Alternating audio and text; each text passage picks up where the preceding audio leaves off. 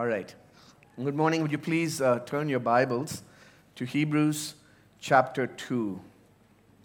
Hebrews chapter 2, we'll be looking from verse 5 through to the end of the chapter. If you would pray with me one more time. Heavenly Father, be gracious to us. Help me be faithful. Help us see Christ crucified, risen, crowned with glory and honor, able to help us even in our deepest need. In his name we pray. Amen. Abu Bakr raised his hand. He had one more question, and he thought for sure this one was going to stump me. Uh, some of you know that uh, I've had the privilege and the opportunity, by God's grace, to uh, go to a number of uh, university campuses in this country over the last five years and have these open forum discussions, dialogues uh, with university students. And I'm remembering one particular interaction with this student named Abu Bakr, who came to this session and began with the usual set of questions uh, that most Muslims will ask Is Jesus God? Do you believe that he's the Son of God? Well, how can it be both? Where in the Bible does it say that Jesus is God? And I walked him through the answers to those questions from the scriptures. And then he went quiet for some time as I addressed other questions from the group there. And then this was the final question of that day as Abu Bakr raised his hand and he asked me this if Jesus is really God, God Almighty, as you say He is, then why, how, why would God Almighty become a human being? And more than that, why would He die such a shameful death as you claim, dying on the cross? That's a very common question from our Muslim friends you talk to your Muslim friends about Jesus, and I really hope that you do that regularly, you are sure to face this question.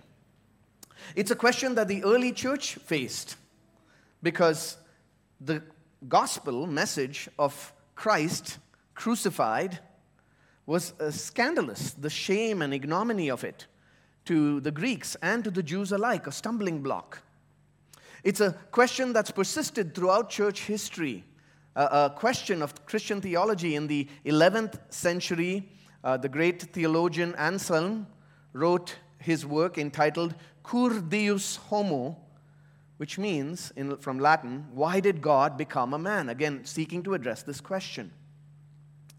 Well, we've seen that Jesus is God, He is the divine Son, He is the one who is far above the angels, He is the Creator and the Lord. The author of Hebrews has shown us that. And the question is why would this high and exalted one, the one who is God Himself, become a human being, mere flesh and blood like us? More than that, why would He suffer and die? That's the question that our author answers in today's passage. And it has huge implications for us, just as for the original Christians who heard it. You see, these people were suffering. They were under tremendous pressure and persecution for their faith. They faced tremendous shame for their faith in Jesus. And they were tempted to give up, to throw it all away, to abandon their faith in Christ and go back to their Jewish religion. They faced questions like Can God really understand my suffering? Does He know what it's like to be me in this situation that I'm in? Does He know what it's like, the pressures I face in this sin sick world? Friends, in our suffering, we face those same questions, don't we? Does God understand?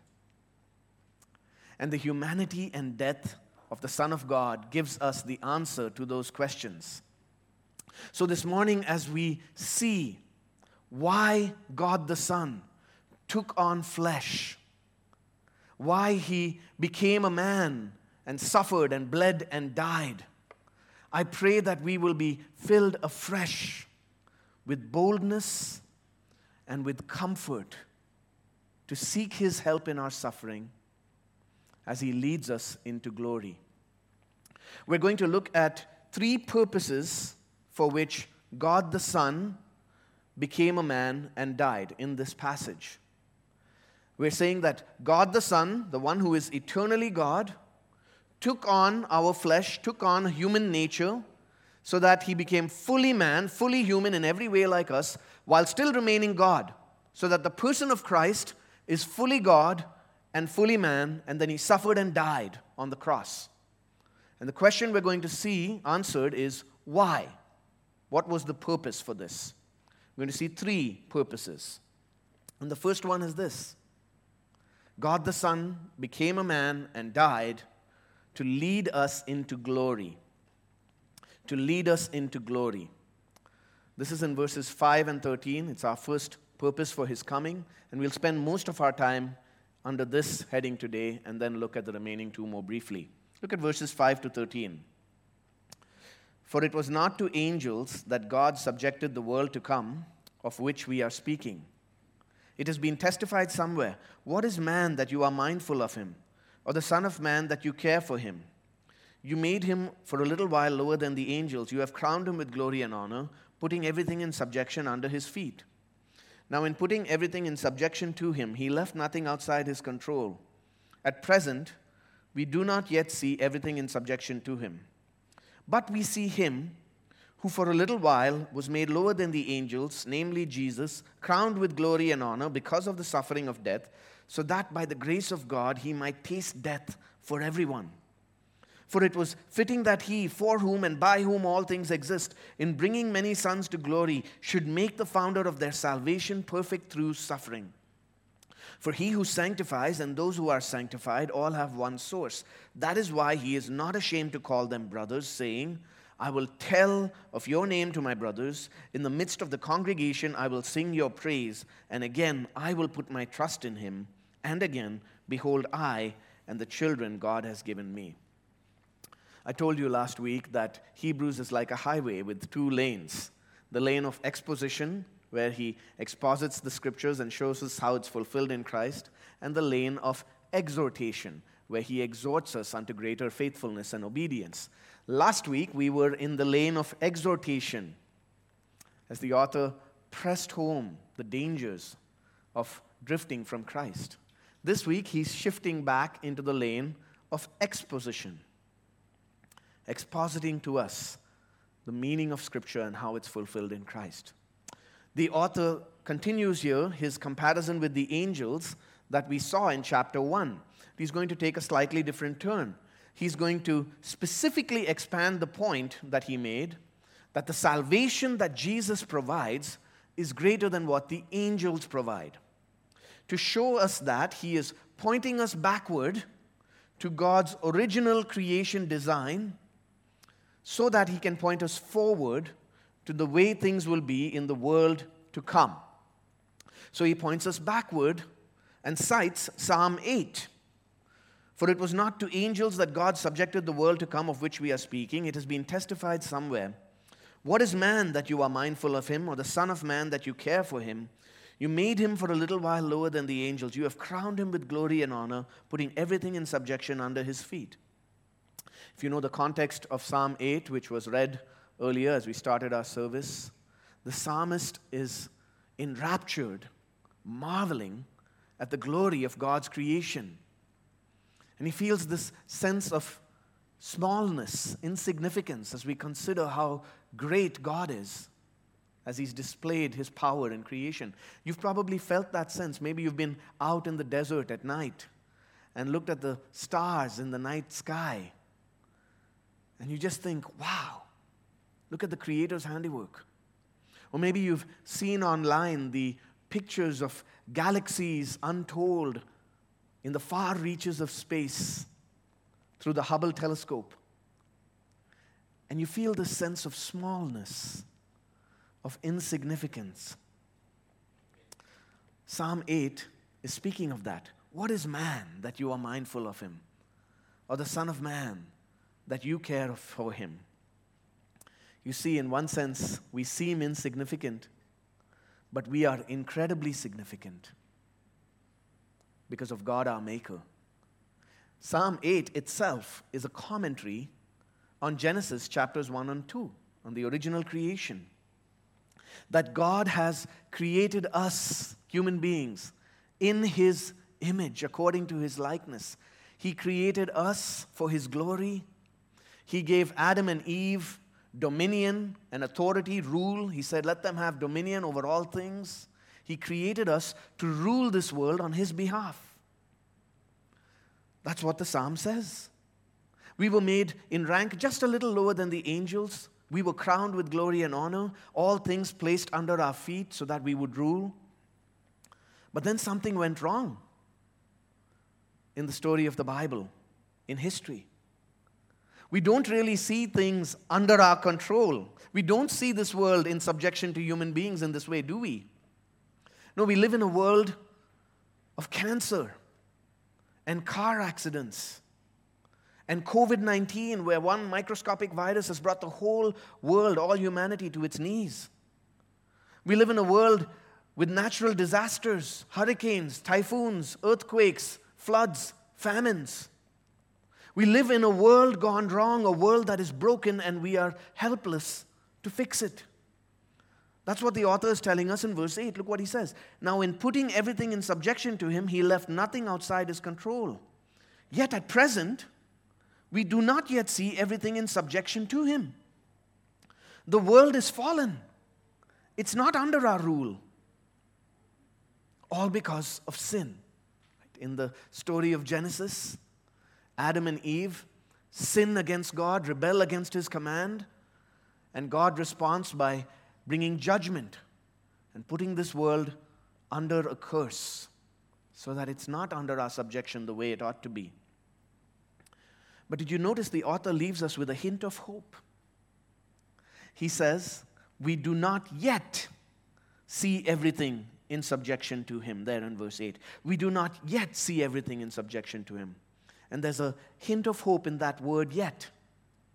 It means that one day things will be better. It means that sin, the fall, death will not have the final word. God will set this world to right. And in the world to come, things will be in subjection to us. Creation will be in subjection to God's people. What's the guarantee of this? The guarantee of this is that even now we see we see one who is crowned with glory and honor. We see one who rules over all creation. We see the one who became one of us, who suffered, who died, and through his suffering and death has entered into the world to come, into the future glory, fulfilling God's plan for us. Do you see that? Look at verse 9. But we see him who for a little while was made lower than the angels, namely Jesus, crowned with glory and honor because of the suffering of death, so that by the grace of God he might taste death for everyone. We don't see this world yet fully set right, but we do see the one who has done everything necessary to make things right. We see Jesus. Jesus has inaugurated the world to come. Jesus is crowned with glory and honor as God's king over the new creation, over the glorious new heavenly world that is coming. And here's what the author wants us to see Jesus has been crowned with glory and honor. He rules as, as king because, verse 9, because of the suffering of death. That is why, though God the Son has been God for all eternity over the angels from eternity past, as we saw in chapter 1. This is why he became flesh, took on human nature, became a man for a little while, for a temporary period, lived among us on earth, lower than the angels. This is why he suffered and died because it's through his death that he inaugurates and enters the new heavenly world. And it's through his death that he paves the way for us to go there. Do you see that? Verse 9 By the grace of God, he tasted death for everyone. That's why it was necessary. That's why it was fitting for him to suffer and die. The author tells us that in verse 10. Look again at verse 10. For it was fitting for, that he, that is God, for whom and by whom all things exist, in bringing many sons to glory, should make the founder of their salvation perfect through suffering. Now, far from being ridiculous or absurd, the incarnation and death of the Son of God was fitting, was appropriate. It was fitting in God's plan for God the Son, Jesus Christ our Lord, to become a man, to suffer, and to die, because through his death, he leads us, the many sons, into glory, into the glory of God's new creation. And there are two aspects of Christ's relation to us by which he leads us into this glory. Two aspects of his relation to us by which he leads us. First, he leads us into glory as our forerunner, as our forerunner. And second, he leads us into glory as our brother. Let's look at each of those.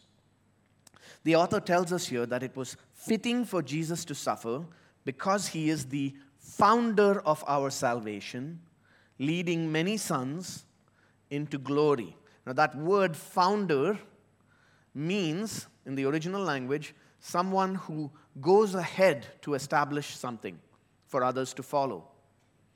It is used in the Greek Old Testament to refer to the spies who went ahead of the people into the promised land.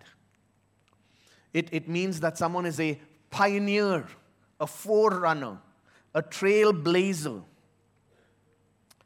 So, verse 10 is telling us that God the Father has a plan to bring many sons to glory. That's us who believe in Christ. He's bringing us to glory. What is this glory? It is the world to come, it is God's heavenly kingdom. Speaking of heaven, God the Father is bringing us into that glory, into that salvation. And Jesus, God the Son, has been appointed as the founder, the pioneer, the trailblazer, the forerunner of this salvation, this entry into glory for us. July 20th, 1969 was a very significant day in the history of the human race. Maybe you know the significance of that date. It's the day when Neil Armstrong set foot on the moon as the first human being to go there with these words. That's one small step for man, one giant leap for mankind. With his first step on the moon, Armstrong became a trailblazer, a pioneer who went where no human being has gone before. And as he landed on the lunar surface, he recognized that he was representing us. One giant leap for mankind. He was being a pioneer for others to follow. And that's a picture of what Jesus has done. Except what Jesus has done is far, far greater. By his suffering and his death, he has gone ahead. He has taken one giant leap for us as a forerunner into the glorious heavenly kingdom, the world to come, into which all who believe him will follow. Now, what does it mean in verse 10 that God made Jesus perfect? It says, it, it was fitting that God made the founder of their salvation perfect through sufferings. It doesn't mean that he was imperfect. It doesn't mean that he was sinful or lacking in any way. That would be a misinterpretation. No, it means that Jesus, by his suffering throughout his life, lived in obedience as the incarnate Son of God, as the Son of God made flesh, completed, brought to completion the life of perfect obedience to God that we could never live, and thus made a way into God's glory, God's perfect kingdom for us. See, the whole story of the Bible is this that we need an obedient human representative who will stand for us, one who would be human like us, who would be perfect in every way, who would accomplish salvation for us. And that's what we see in Jesus. He lived in perfect obedience, completing his mission, bringing perfection for us. His perfect life, his suffering, his death was the only way for us to follow into glory. His death was the only way to renew, to fix this broken world. His death was the only way to make sinners right with God, for us to be adopted as sons and daughters by God the Father and have the promise of glory. Jesus has bridged the gap between us and God, and He has paved the pathway for us to enter into God's heavenly world. And that's amazing when you think of it. When you realize this world, friends, is not our home. If you're in Christ, this is not your home. Dear Christian, don't you feel weary? Don't you feel weighed down and tired? Just sick with life in this messed up world. With all its sickness, with all its sin, another natural disaster, another war, another day filled with injustice, another loved one dies, another unexpected loss. Dear brother or sister, you will one day in Christ and through Him be free from the tyranny of this broken world. When God will renew all things and His glorious world to come will swallow up this broken world. And even now, in our suffering, the author of Hebrews lifts our eyes to see Jesus, to see Jesus crowned with glory and honor the one who has made the way for us into the world to come. Do you see him? Do you see your Savior and your Lord? Do you look forward to that day when he will welcome you into glory, into his heavenly kingdom? And there'll be no more sorrow, and he himself will wipe every tear from our eyes. In Christ, we look forward to something greater. We have an inheritance of glory. And the pathway to that glory, dear friends, is suffering. See, as one pastor said, our mindset should not be, oh, you know, I'll just suffer now and I'll wait. One day there'll be glory later. No, this suffering is the very thing that is preparing you for that glory. I don't know what suffering you're going through this morning dear brother or sister. Whether it's the loss of a dear loved one, or if it's injustice and mistreatment at your workplace, the pain of being misunderstood or misrepresented, the pain of a friend's betrayal, some constant physical ailment that's afflicting you, uh, a struggle with mental health, depression. Know what that's like? Whatever suffering you're facing, maybe it's just the suffering of uncertainty, the trials of life in this world. Whatever it is, I know it's hard. These past two years have been so hard for all of us. But Jesus knows. Jesus understands what you're going through because he went through it first. And it's by his suffering that Jesus has entered into glory and he's leading us there. You see, as one pastor said, we are not defined by our suffering, but by his. His suffering ensures that our suffering works in us to prepare us for glory. Suffering in Christ becomes the pathway of sanctification, of growing in holiness, and it becomes the pathway to eternal glory.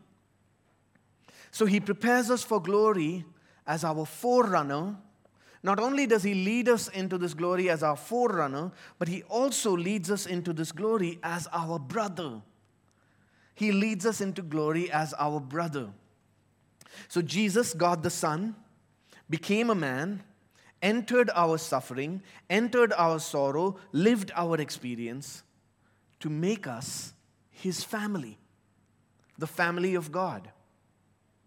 And because we are his family, he is not ashamed of us. That's what it says in verses 11 to 13, which we'll be looking at now. The only way for lowly and sinful human beings like us to be a part of God's family is if God Himself came to us, became one of us, and brought us to Himself. You see what it says in Jesus in verse 11? It says, the one who sanctifies, that's Jesus. He's the one who sanctifies. He saves us from our sin, makes us pure, makes us fit to enter God's presence. And those being sanctified, that's us, the ones who are growing in this holiness, are all from one source. It means we sh- we're one family. Because Jesus became human, when we believe in Him, we share in the same family. That's what it means. The Son of God identified with us, He became one of us.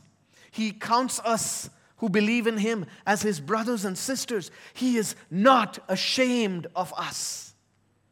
Think about that. We who are mere creatures, creatures of the dust, subject to decay and death. We who are fallen and so sinful and so broken. We who are so guilty and wretched. We might think that this glorious Son would not want to associate with lowly, wretched sinners like us in any way. No. No, He has taken on our flesh and He calls us His brothers and sisters. He is not ashamed of you, dear Christian. Maybe you've had that painful experience of shame where you've been put to shame by someone who meant a lot to you. You know, I knew a sister in Christ.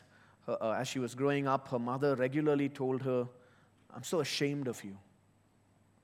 And I saw the devastating effect that that had on her psyche for years and years to be healed from those painful words. Maybe you've heard words like that uttered to you. Maybe you just feel the shame of your own sin, your own failure, your own weakness. If you're part of His family, you're not shameful to Jesus. God the Son is not ashamed of you. He calls you brother or sister. In fact, He so identifies with us that He participates with us as we gather for worship. The, the author quotes Old Testament passages here from Psalm 22 and Isaiah 8 to show us how Jesus identifies with us as our brother. Psalm 22, if you know that psalm, the first half of the psalm talks about his suffering as the Messiah and his crucifixion and death. The second half of the psalm moves into a triumphant tone depicting his resurrection and what he declares upon his resurrection and deliverance from death. He says, I will declare your name to my brothers. In the midst of the congregation, I will praise you. That's here, that's right now, that's this morning. Jesus joins us as we gather as a congregation, as we congregate around God's throne. And when we gather here, we get a preview, a foretaste of the glory that is coming. We are lifted up into that world to come. Each Sunday morning, as we meet together, as we gather for worship as a family, and when we gather in Jesus' name, He Himself is among us. That's what verse 12 is saying. In the midst of the congregation, I will praise you. Jesus is our brother, and He is our worship leader when we gather for corporate worship. He's in the midst of the congregation as we sing God's praise. As we lift our voices each week in corporate worship, we are lifted up into this heavenly kingdom in a preview and a foretaste of the glorious day when we'll be all united as a family with Him face to face forever. And then in verse 13, the author quotes Isaiah. He quotes Isaiah saying, Again, I will put my trust in him. Behold, I and the children God has given me. You see, in Isaiah's generation, Isaiah and those who trusted the Lord, who believed in God's word, were a minority. And they stood by faith, faithfully, while the entire nation and the whole world was against them.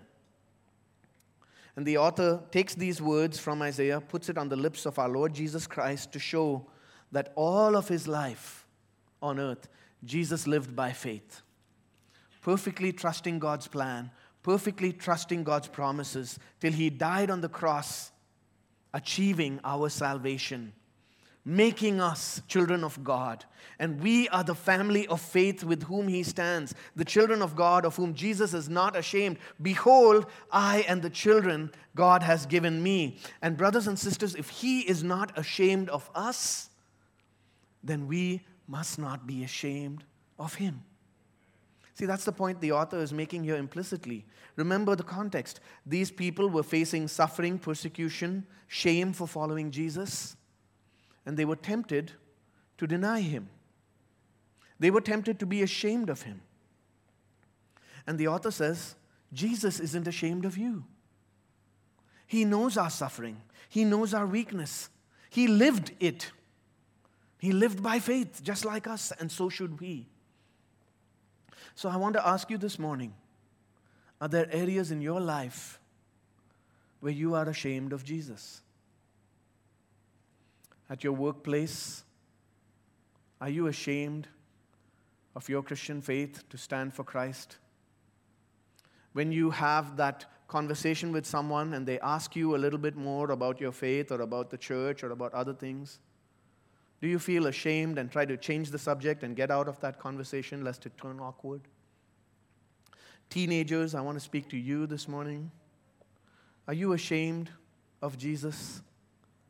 when you're with your friends and you want to fit in with the crowd? Do you feel ashamed of your faith in Christ? I want to speak to some of you here who maybe have been attending ECC for a long time. You've been professing faith in Christ for a long time, but you've never taken the step of being baptized or becoming a member of the church because you're afraid of the shame that you would face in your community, the rejection that you would face from your family and friends. No, it's time. It's time, dear friend. If you are following Jesus, you must identify with him and be baptized. He's not ashamed of us. We must not be ashamed of him. So, in our suffering, in our sorrow, in our pain, we can lift our eyes to Jesus he came into this world, suffered, and died for us. He is not ashamed for us, and He's the one who leads us as sons and daughters of God, as His own brothers and sisters of Christ into the world to come. As C.S. Lewis famously said, the Son of God became a man to enable men to become sons of God. That's the first purpose of His coming. And now we're going to look at the second purpose of His becoming a man and dying, what we see in this text. Not only did God the Son become a man and die to lead us into glory, but secondly, he became a man and died to rescue us from slavery. Look at verses 14 to 16. Since therefore the children share in flesh and blood, he himself likewise partook of the same things, that through death he might destroy the one who has the power of death, that is the devil, and deliver all those who through fear of death were subject to lifelong slavery. For surely it is not angels that he helps, but he helps the offspring of Abraham. So here's the second purpose of Jesus' coming. In order to lead us into glory, he had to rescue us from slavery. See, the whole human race, all of us, are under slavery. We come into this world as slaves, slaves to Satan, sin, and death. Do you see again and again? He mentions here the power of death, verse 14, the fear of death, verse 15. We are subject to lifelong slavery. Death is the great chain by which the devil binds the human race and holds us under his power in darkness. Death is the ever present, all consuming reality. It is always near.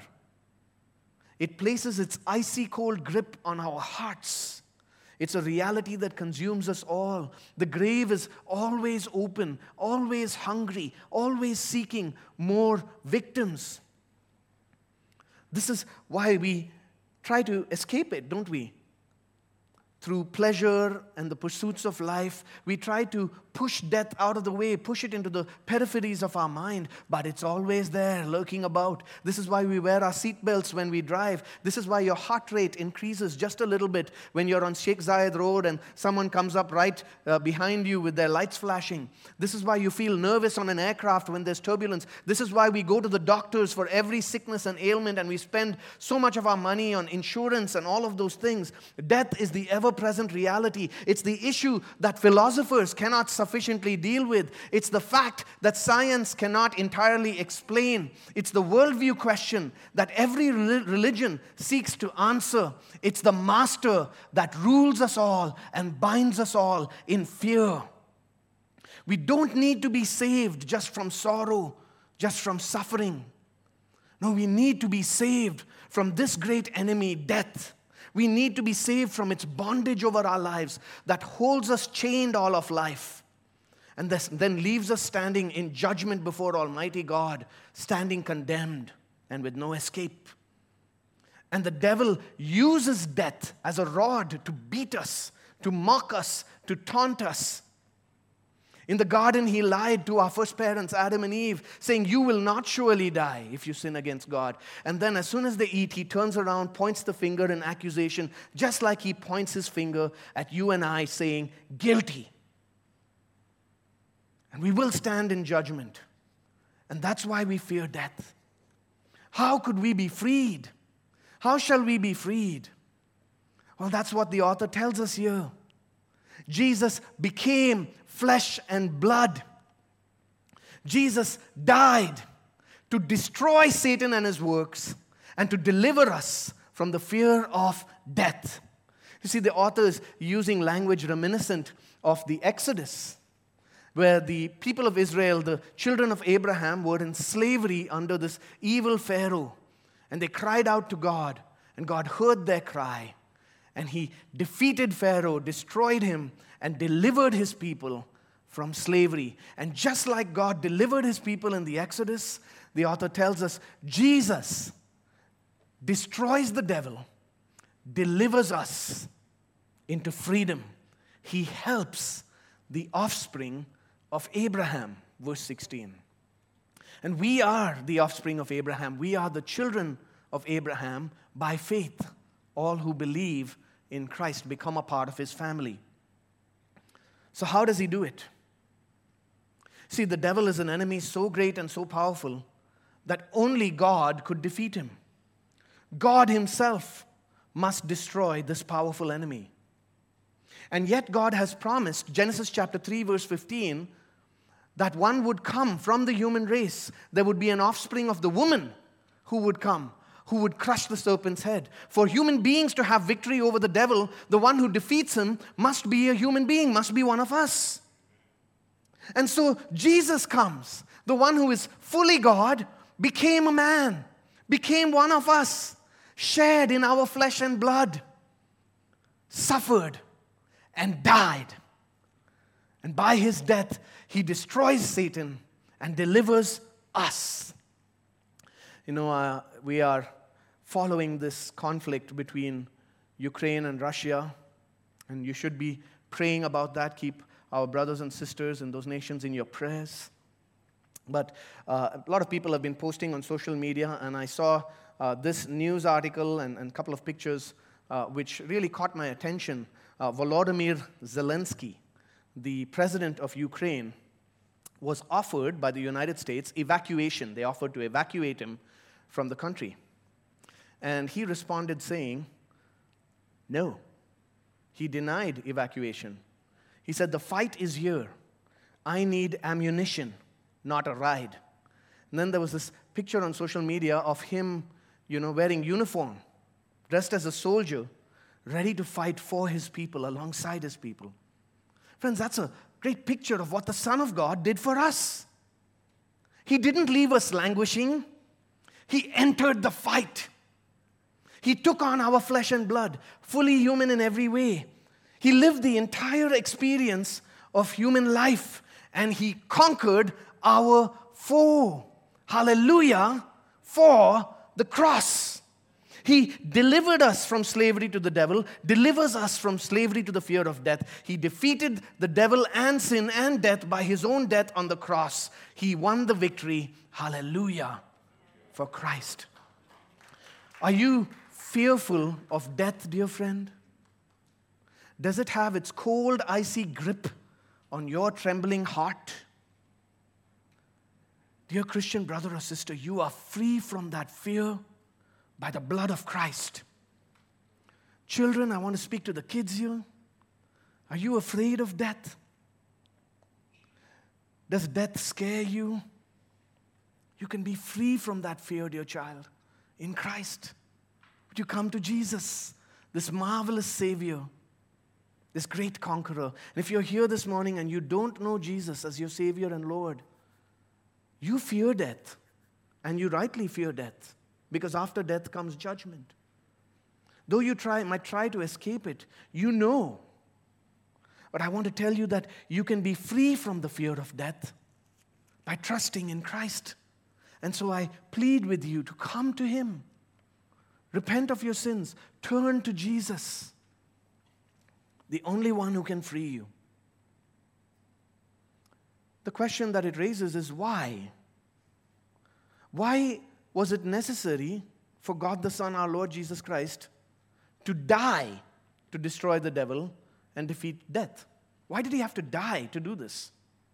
And why is death such a frightening prospect in the first place? Why did Jesus have to die to defeat it? The answer is because of sin. And that leads us to our third reason that God the Son became a man and died. He became a man and died to lead us into glory. He became a man and died to rescue us from slavery. And finally, he came and died to help us by his mercy. Look at verses 17 and 18. Therefore, he had to be made like his brothers in every respect, so that he might become a merciful and faithful high priest in the service of God to make propitiation for the sins of the people. For because he himself has suffered when tempted, he is able to help those who are being tempted. Why did God the Son become a man and suffer and die? To save us from our sin. You see, our ultimate problem is not death, not even the devil. Our ultimate problem, you and I, is God Himself. Because we have sinned against a holy, awesome God. And we deserve his righteous judgment. We deserve condemnation. We deserve to face his wrath and fury and everlasting punishment. He stands against us in judgment. That's what makes death so terrifying because we know that after death comes judgment. And the only way out, the only way for us to be saved from the penalty and punishment of our sin is if God Himself would act to pay the price for sin by providing a perfect sacrifice that would take away our sins, a substitutionary sacrifice that would turn away His wrath. You see, at the cross, God saves us from God. And that's why God the Son in the perfect plan of God the Father, became a man. He became a man so that he could represent us. As our great high priest, you might remember uh, the book of Leviticus uh, that we looked together at last year, where the mediator between man, of God, man and God, appointed by God, was the high priest. He was one of the people appointed by God to represent the people to make sacrifice for sin, to draw near to God. Jesus became a man so that he could be our merciful and faithful high priest. Better than any old high priest because he was without sin and the only one who could mediate between us and God. Jesus became a man so that he could be our representative and our substitute. so that he could offer himself as our substitute, so that he could make propitiation. There, you see that word, verse 17? To make propitiation for the sins of the people. Propitiation is a very, very important biblical and theological word, and you should know what it means. Propitiation means to offer a sacrifice that turns away wrath and that takes away sin. In propitiation, we are speaking of a sacrifice that turns away wrath and takes away sin. And what we're seeing here is that God has provided this propitiation in the perfect sacrifice of Christ. God propitiates his own wrath and takes away our sin. Only the one who is fully man and fully God could do this. He had to be a man to be our representative, to offer the sacrifice. He had to be a man to be our substitute, to stand in our place. But only God could bear the infinite wrath and punishment that we deserve, that was due to us. Only God could pay such an infinite price of the judgment for our sins. And so God the Son became a man, took on our flesh, suffered, and died as our substitute, taking upon himself the judgment that we deserve, fully absorbing the wrath of God turning it away from us, taking away our sin, so that we might receive mercy. And if you've never had Jesus as your representative, your substitute, come to Him today. Come to Him and receive mercy. Come to Him and receive His help. He rose again from the dead, defeating Satan, sin, and death, and He is now and forever our high priest able to help us in our greatest need. You remember the original context? These people were struggling, they were suffering, they were under pressure to throw it all away, to abandon their faith. They were being tempted. And the author reminds them and reminds us Jesus understands. Jesus has been in your shoes. He knows how you are suffering. He knows how you are struggling. He himself was tempted, yet without sin. And he will help you even now. Kids, I want to speak to you. Jesus knows what it's like to be in your shoes. He lived the full spectrum of human life. He's been a child like you. He knows your struggles, your temptations, your questions. Friends, for all of us, Jesus knows what it's like.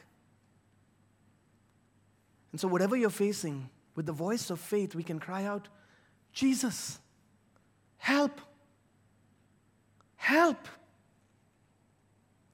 There is so much mercy. There is so much mercy. His heart overflows with mercy to help those who are suffering and being tempted.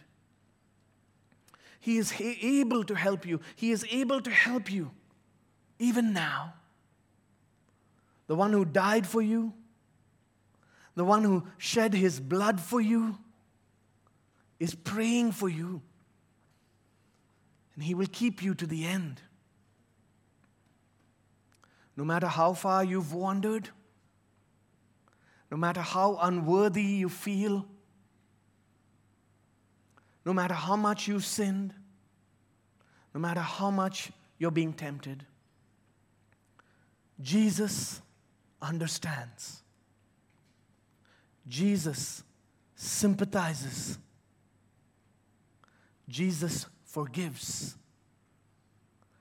Jesus welcomes you. Jesus is praying for you.